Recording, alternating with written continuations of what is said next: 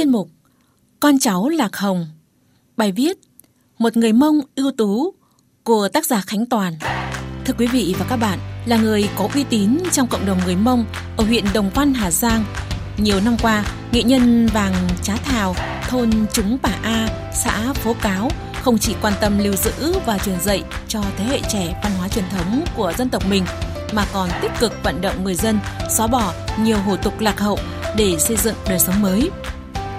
Xã Phố Cáo có hơn 90% số dân là đồng bào Mông.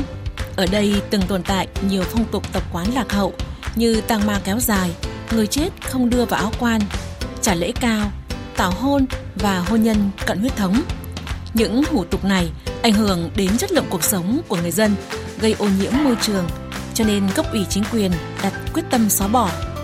Nghệ nhân Vàng Trá Thảo, Chủ tịch Hội Nghệ nhân Dân gian xã Phố Cáo được giao nhiệm vụ định hướng cho hội viên là các thầy cúng, thầy khèn tuyên truyền vận động nhân dân xóa bỏ hủ tục. Ông đã cùng với các hội viên ra soát, nhận diện những hủ tục cần xóa bỏ trong nghi lễ truyền thống ở địa phương.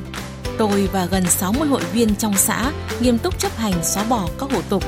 Mình làm thầy cúng, thầy khèn mà gương mẫu làm trước thì người dân làm theo.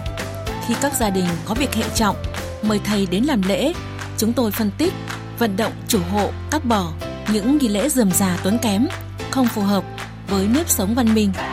Ông Vàng Trá Thảo chia sẻ, nhờ sự vào cuộc tích cực của Hội Nghệ nhân Dân gian, đặc biệt là vai trò gương mẫu đi đầu của nghệ nhân Vàng Trá Thảo, công tác xóa bỏ hủ tục ở xã Phố Cáo đã có nhiều chuyển biến. Đến nay, hầu hết các thôn trong xã rút ngắn thời gian làm đám tang từ 48 giờ xuống còn 24 giờ. Đã có 7 trên 12 dòng họ đưa người chết và áo quan. Người dân trả lễ trong đám tang bằng tiền thay vì gia súc như trước đây và không còn tục ăn cơm trên máng gỗ. Trong xã, tình trạng tảo hôn đã giảm hẳn và không còn tình trạng hôn nhân cận huyết. Bí thư Đảng bộ xã Phố Cáo Giàng Mỹ Giàng cho biết nghệ nhân Vàng Trá Thảo còn thường xuyên phối hợp với các tổ chức hội đoàn thể xuống từng thôn đến từng dòng họ để giải thích tuyên truyền, giúp người dân nâng cao nhận thức về những hệ lụy khi những hủ tục còn tồn tại trong cộng đồng.